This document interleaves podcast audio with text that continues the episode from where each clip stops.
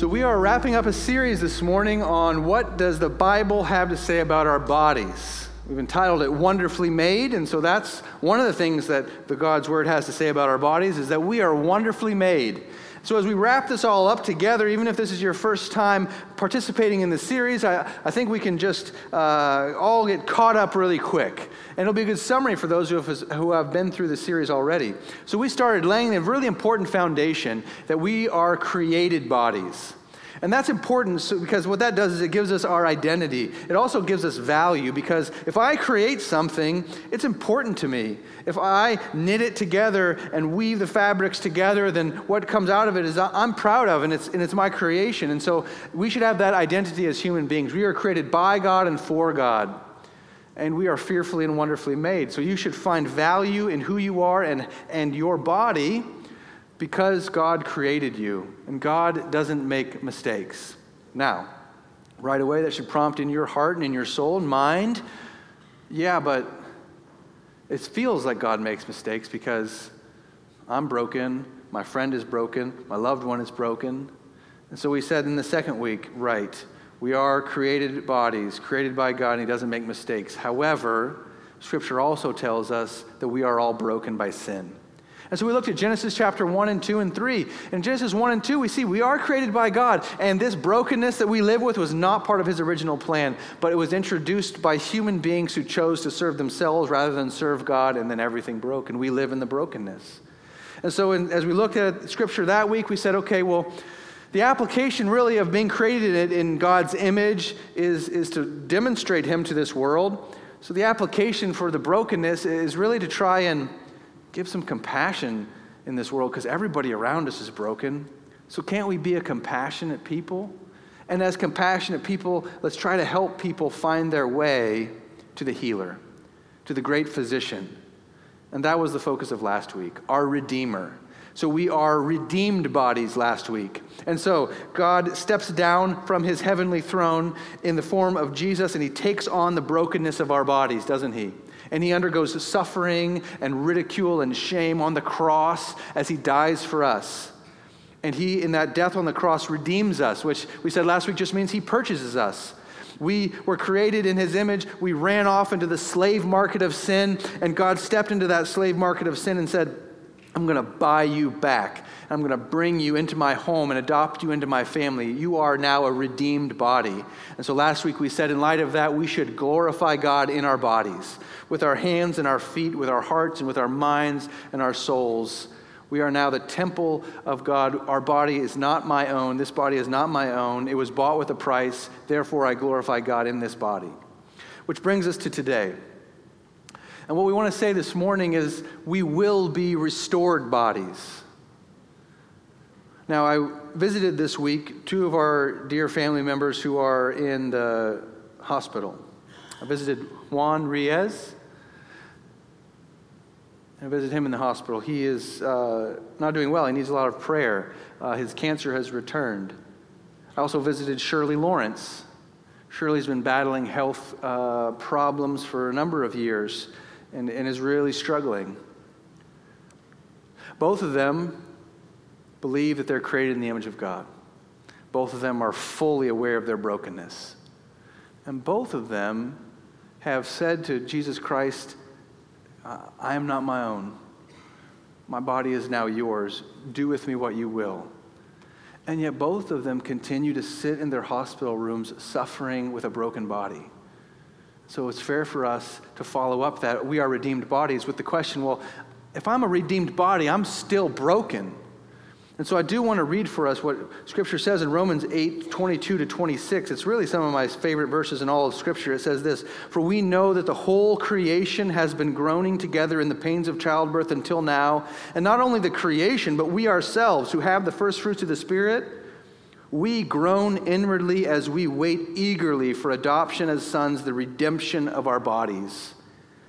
For in this we hope, for we were saved, for in this hope we were saved. Now hope that we can see is not hope, for who hopes for what he sees? But if we hope for what we do not see, then we wait for it with patience. If you're around church long enough, you'll start to hear us say things like, It is true currently, but yet not yet fully true. It is already true, but not yet fully realized. And so you and I have redeemed bodies, but not fully redeemed yet, are they? And so Shirley and Juan can testify that even in the midst of their redeemed bodies, created in God's image, broken by sin, purchased by God, they are still groaning inwardly as they eagerly await the full redemption of their bodies. What we're describing that this morning is we're saying we will be restored bodies. One day in the future, God will restore our bodies. And what I hope we can see this morning is that future hope of the restored body should provoke in us present faithfulness. That little slogan is, is thrown around in a lot of sermons. I don't know who to give it credit to, but future hope should motivate present faithfulness. The future hope in our restored bodies should provoke in us, should motivate in us present day faithfulness. So, what I want us to do this morning is first look at this future hope, and then we'll close by seeing what fruit of present day faithfulness that could motivate in us. And to do that, we're going to look at 1 Corinthians chapter 15, verses 35 to 58. You're welcome to find those in your Bible. We're also going to put them up on the screen for you. And we're going to work our way through 1 Corinthians 15 together and see what the Apostle Paul, inspired by God, has to tell us about these restored bodies that we will one day have. In 1 Corinthians 15, we're jumping in in verse 35. So, in the first few verses, Paul uh, famously talks about the gospel. He says, Christ died for our sins in accordance with the scriptures. He was buried, and he was raised on the third day in accordance with the scriptures. What Paul is doing in 1 Corinthians 15 is he is just celebrating resurrection. First, he celebrates Jesus' resurrection, and then he will celebrate our resurrection yet to come. Paul says, another great verse of Paul's in 1 Corinthians 15, in verse 9, he says, If Jesus has not been raised from the dead, then you and I are of all people to be most pitied. Everyone in the world should pity Christians if Jesus didn't actually rise from the dead. It's very important. And so Paul's making that case as we look at 1 Corinthians 15. But if we start in verse 35, this is what Paul's doing. So he's writing to this audience and he's saying resurrection is really important. But someone will ask, How are the dead raised? And with what kind of body do they come? You foolish person. What you sow does not come to life unless it dies. And what you sow is not the body that is to be, but a bare kernel, perhaps of wheat or some other grain but God gives it a body as He has chosen, and to each kind of seed its own body. For not all flesh is the same, but there is one uh, kind for humans, and then he goes on from there. We want to take breaks as we read through this and try to explain it. Now, at first reading, I'll tell you what jumped out to me when I read those verses. Paul calling his audience fools. That's what first jumped out at me. I was like, oh, wow, that's not typically how you capture an audience, is with an insult. But I think if we can paraphrase it, maybe we can capture uh, Paul's uh, emphasis. So allow me to paraphrase Paul's point here. All right, so you're having trouble with the idea that dead things come back to life. You're having trouble with the idea that if you die, you could resurrect back to life. All right, fine. So look out the window, and what do we all see? Either window you look at, all of us look out the window, what do we see? All of us should see something green some trees. So Paul's simply saying this okay, if you're struggling to believe that something can go from death to life, then all I ask you to do is just look at the trees or the flowers or the farmer's field or the garden at your house. You take something that looks to be dead, right? These seeds, they're dead. And so you take something that is dead and you put it into the soil. And then you know what happens? It comes to life and it produces a fruit. So Paul's saying, hey, listen, don't be foolish. You're struggling to think that our Creator God can't take something that is dead and bring it to life. He's like, the whole ecosystem works on this whole principle. Dead things fall from the tree, they go into the ground and they produce life. The farmer fills his field with little dead things, and then they come up and produce life. Now, for the scientists and the botanists in the crowd, I am aware that technically these uh, seeds are classified as not as dead. I'm sure you can appreciate, though, that Paul wrote this 2,000 years ago, and he's simply trying to come up with a metaphor for us to understand a principle from Scripture. And so he's saying, in the same way that, for all intents and purposes, this is dead. And it's going to go into the ground, and then life is going to come up. And in the same way, this is how God has created the world. He takes things that die and then he brings them back to life. So let's not be foolish and imagine that God can't bring us back to life when we die. The whole world he created does this. He goes on to say, so there's all different kinds of flesh. So, because he's trying to answer the question, if you remember, then verse 35. So, what will this body be like? So, if I do raise from the dead, well, what will my body be like? And Paul's saying, well, a kernel of corn isn't what uh, fruit of corn looks like, is it? Uh, I don't even know what this is. I think it's a cucumber seed, but it doesn't look like a cucumber, does it? So, Paul's saying, what we put in the dirt isn't what it's going to look like when it resurrects. And so he says, let me illustrate it for you. Uh, there is one kind for humans, another for animals, another for birds, another for fish. There are heavenly bodies and earthly bodies. The glory of the heavenly is one kind, the glory of the earthly is another kind. There's one glory of the sun, and there's another glory of the moon, and another glory of the stars, for stars differ from star in glory. And so it is with the resurrection of the dead. I think what Paul is doing is he's saying, let's just remember creation. All right, so you want to know what this restored body is going to look like. I think Paul's saying, I don't know what it's going to look like, but it's going to be glorious because look how creative God is. So he walks us back through Genesis chapter 1, the days of creation. That's what he just did. He says, day six, it was human beings and animals. Day five, was fish and birds. Day three was sun, moon, and stars. So Paul's walking us through the days of creation, saying, like, okay, what do we want to look at? He made humans and animals, he made birds and fish, he made the sun and the moon and the stars. They're all glorious, they're all differentiated, and God just came up with all of them out of his mind. And so, if your question to me is, what will your restored bodies look like when you resurrect? Paul's saying, like, uh, God only knows, but just let's review creation. It's going to be amazing because we saw what he did the first time around. And if he's going to restore all of that, can you even imagine how glorious it's going to be? From the fish that are in the waters to the glories of the stars, they're diverse, they're glorious and such it will be in our restored bodies. I think he's saying, like, we serve a creative God, so let's let our imaginations run a little bit. Look at all the different bodies he's created, and let's have hope in a future restored body and how glorious it just might be. And so that's what we do. We try to build up this future hope of what this restored body just might be like. But Paul is trying to give them a picture of what the body will be like, so he continues in verse 42. He says, What is sown so that's a seed, right? We sow seeds and then we, uh, they produce fruit. So what is sown is perishable and what is raised is imperishable. It is sown in dishonor, it is raised in glory. It is sown in weakness, it is raised in power. It is sown a natural body, it is raised a spiritual body. If there's a natural body, then there's also a spiritual body. So Paul is saying, okay, what will your restored body be like? I don't know. God's so creative. But I can tell you four things it's going to be like. It's going to be imperishable. It's going to be glorious. It's going to be powerful. It's going to be spiritual. Right now, you and I have a perishable body. It's going to die. It's always breaking down. But Paul says, Your restored body will be imperishable.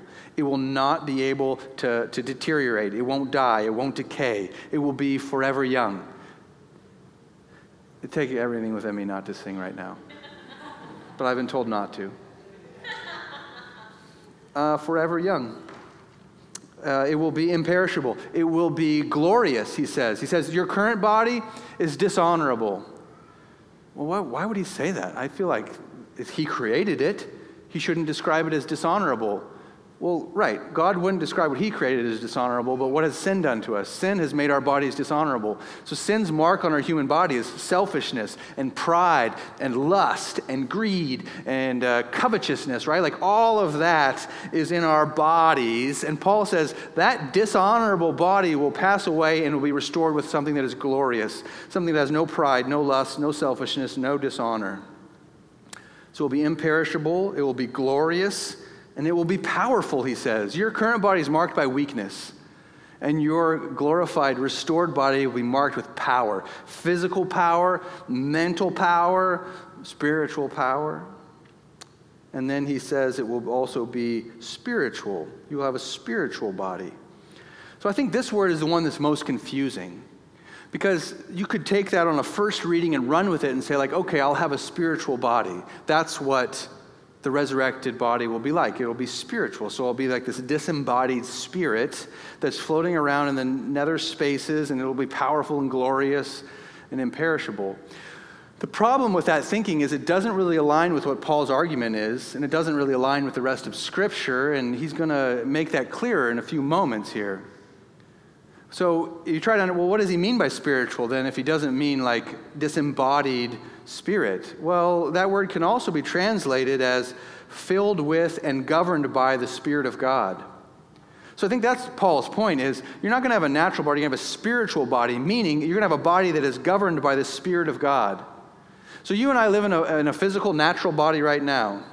And what we strive to do as Christians is yield our body to the power of the Holy Spirit that lives within us and we struggle. The scripture says the fruit of the Spirit, when we do yield to it, is love and joy and peace and patience and kindness, goodness and gentleness and self control. And as much as I try to yield myself to the power of the Holy Spirit to govern my life, I fail. But one day in my restored body, I will just be governed by the Spirit of God. One day in my restored body, every day I will exhibit love and joy and peace and patience. That's what he's saying. It will be imperishable. It will be glorious, unmarked by sin. It will be powerful in physicality and, and mental power. It will be glorious in spirituality. It will be governed by the Spirit of God. So that's what Paul is saying. He's like, I, I hope you can see that God can bring dead things back to life, and I hope you can see that He's a creative God. And I can't describe for you what it's going to be like, but, but when you come up out of the ground, you're going to look different than you look now. How? Well, you'll be imperishable, You'll be glorious, you'll be powerful, and you'll be governed by the Spirit of God. And so we're intrigued, and so we read on, verses 45 to 49. He says, Thus it is written, the first man, Adam, became a living being. The last Adam became a living spirit. But it is not the spiritual that is first, but the natural, and then the spiritual. The first man was from the earth, a man of dust. The second man is from heaven. As was the man of dust, so also are those who are of the dust, and as is the man of heaven, so also are those who are of heaven. Just as we are all born in the image of the man of the dust, we shall also bear the image of the man of heaven. And so this is what Paul is saying. He's saying, okay, here's an illustration for you. You and I were sons and daughters of Adam. And if you remember Genesis 1, God reached down, he took the dirt, molds it together. There's Adam. He breathes into him his breath of life. Adam is of the dirt. We are all bear Adam's image of the dirt. But he says there's a second man who is Jesus. Jesus didn't come from dirt, Jesus came from heaven. And Jesus, who came from heaven, then he died and he rose from the dead. And then he took on a glorious, a spiritual body. And so this helps us see that when Paul is saying that we're going to have a spiritual body, he doesn't mean that we're just going to be disembodied spirits because that's not what Jesus was when he rose from the dead, is it? When Jesus rose from the dead, he was actually in a body. And so, and that's what Philippians chapter 3 says to us. It says that he will transform our lowly body to be like his glorious body. That's what Jesus will do when he returns. He will transform us to be like his glorious body. So let's try to remember well, what did the body of Jesus look like after he rose from the dead? So if we try to remember the Bible stories, right? So he rose from the dead, and then what did Jesus do? Well, he appeared to Mary Magdalene. Remember, he appeared to Mary in the garden after he had resurrected? And he was he appeared to his disciples and he was recognizable. As he appeared to his disciples and those who knew him, he was recognizable. So I think it's fair to say, when you say, well, what will our restored bodies look like? Well, you will be transformed to be like the glorious body of Jesus after he resurrected. Well, what was that like? Well, he was recognizable. People recognized him. So I think in our restored bodies, we will be recognizable and imperishable and powerful and spiritual.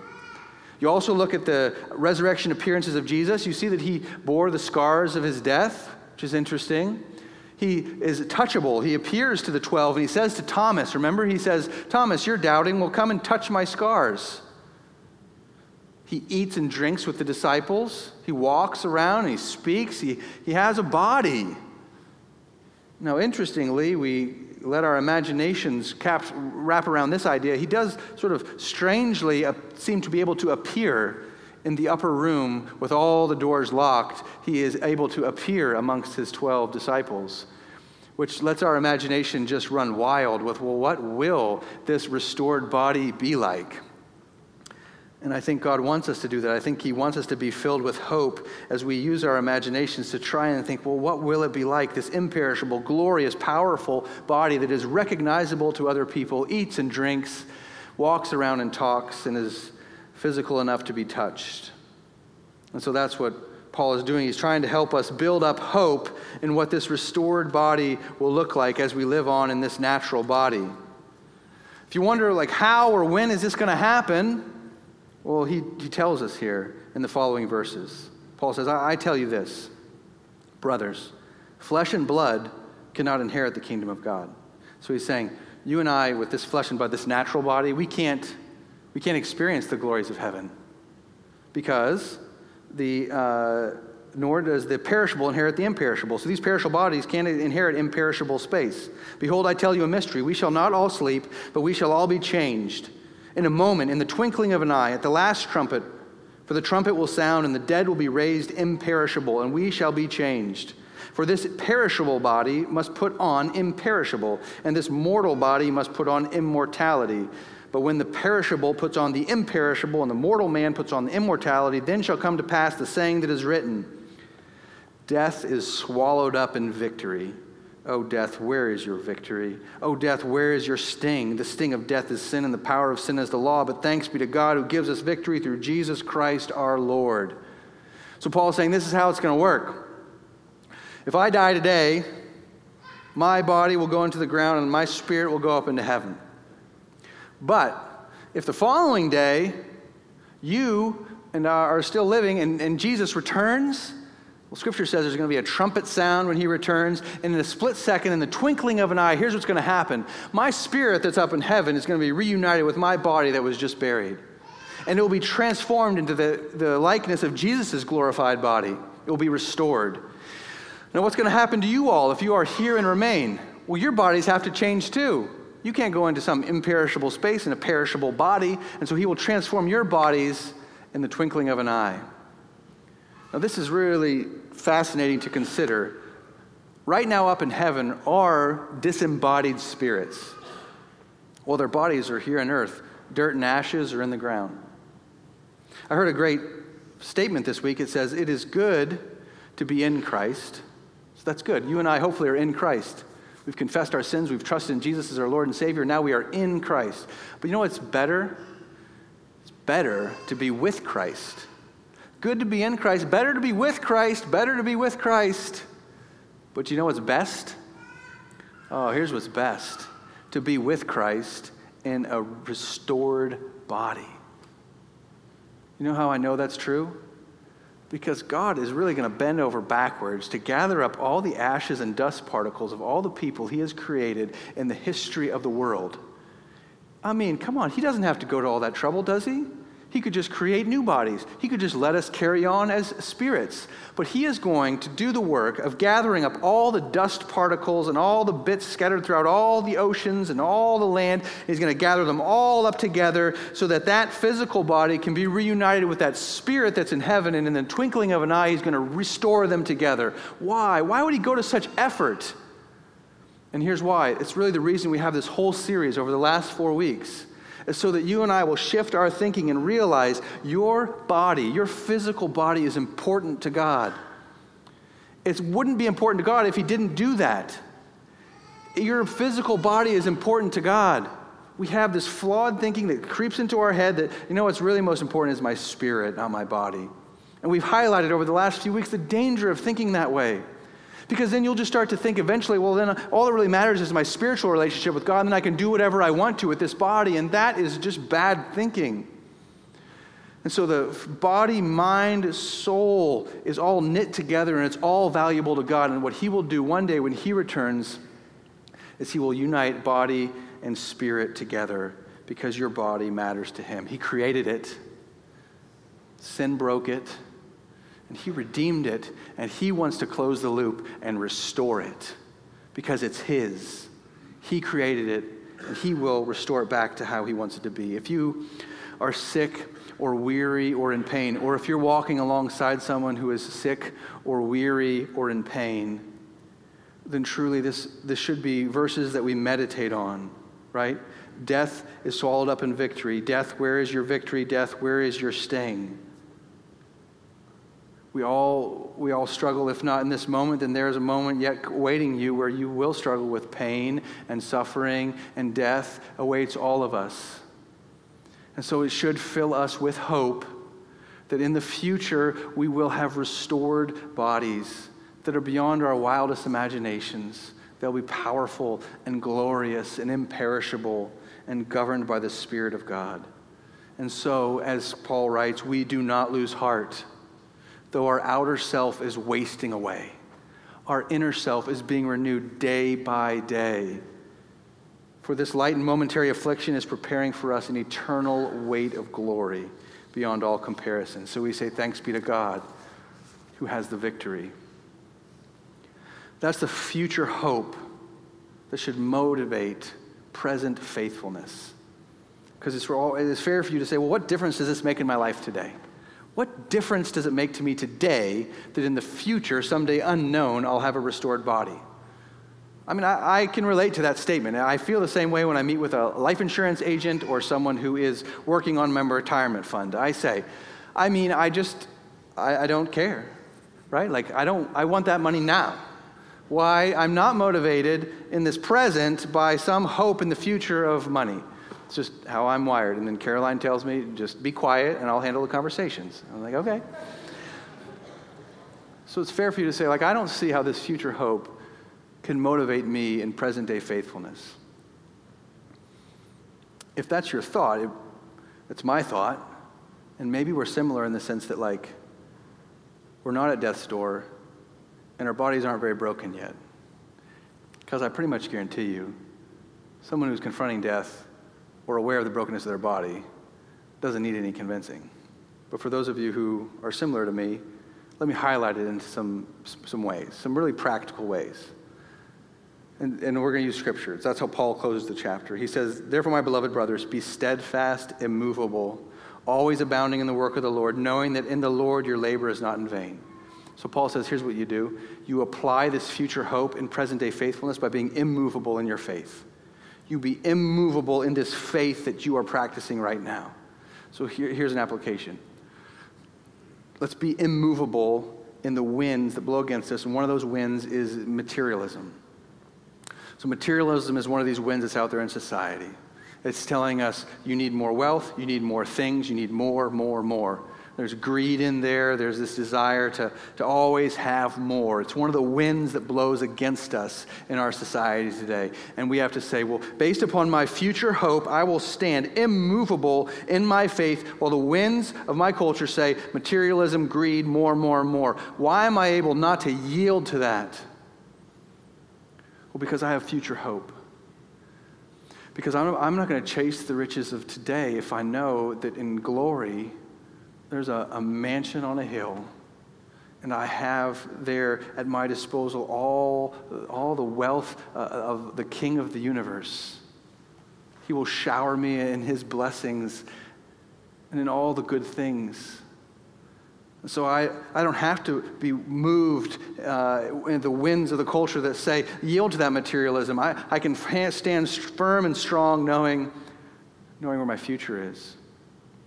Here's another example. This one's more personal to me. That, that first one's easy to preach as application because it doesn't really tempt me that much. I don't drive nice cars. Like I, that one's easy for me. Here's the harder one for me. Here's a wind that I feel, and I want to shift experiences, trips, travel. Oh, yeah, wouldn't it be great? I, I just think I, I want to go to England, Scotland, Ireland, and, and hike along the green rolling hills.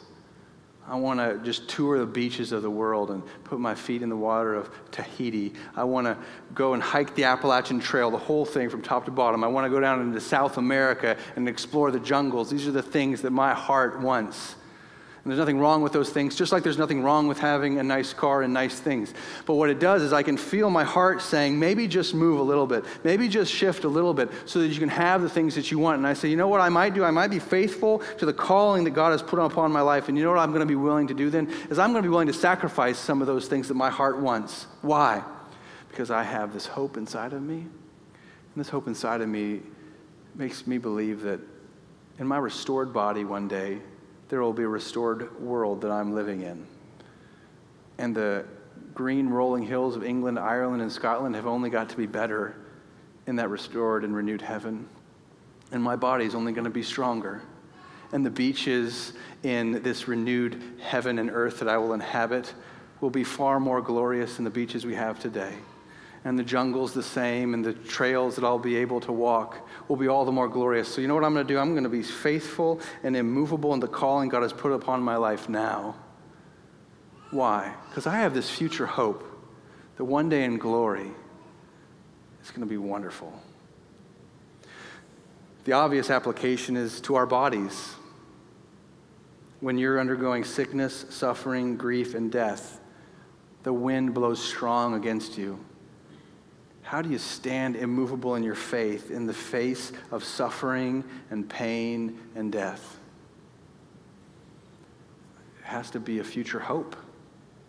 It has to be a hope that one day God will renew and restore this body that I am in, and He will have me inhabit a renewed and restored creation. I mean, that has to be this future hope that causes me to stay immovable in my faith, even in this moment.